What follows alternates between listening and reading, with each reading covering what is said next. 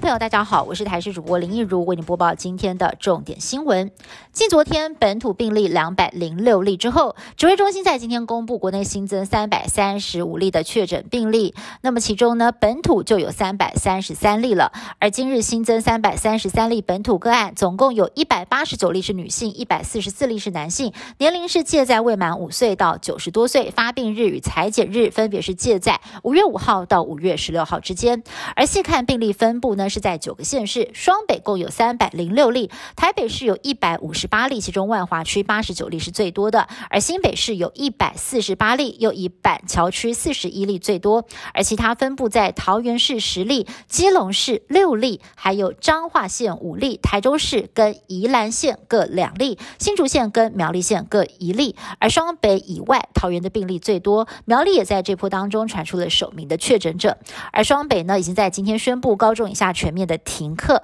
台北市长柯文哲也喊出了要请市民自动自发的封城，共度难关。又有医院爆发了院内感染，新北市亚东医院传出有九个人确诊。亚东医院证实，日前急诊收治了一名病患，在十二号发烧，询问过后，他的家属才说他曾经去过万华的茶艺馆。院方紧急裁剪之后，在十四号确诊，扩大框列之后，还有七名病患跟一名看护也染疫。幸好曾经接触到的二十九名医护都是一采阴性，目前已经被隔离。由于感染源明确，因此亚东医院研判暂时没有封院的必要。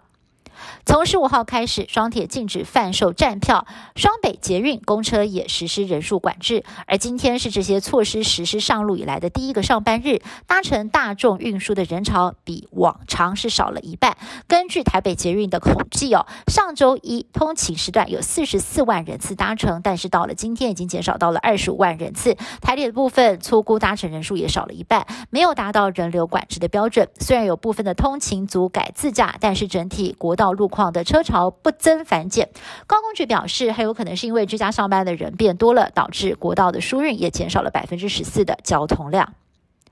台中市在今天一共新增了两例确诊案例，其中一例包括了就读重庆国小六年级的女童和外婆到北部参加进香团，进香团当中有人确诊，女童跟外婆筛检两个人为阳性，而台中市政府也紧急的宣布女童就读的重庆国小停课两个星期，进行全面的大消毒。女童的妈妈虽然一采无症状阴性，但是必须要居家隔离，不过她却怕怕燥，市府也决定要对她开罚二十到。一百万元不等的罚金。日本的疫情扩大延烧，十六号起再追加北海道、冈山跟广岛三县进入紧急状态，实施紧急状态的地区从六都府县扩大到了九都道府县。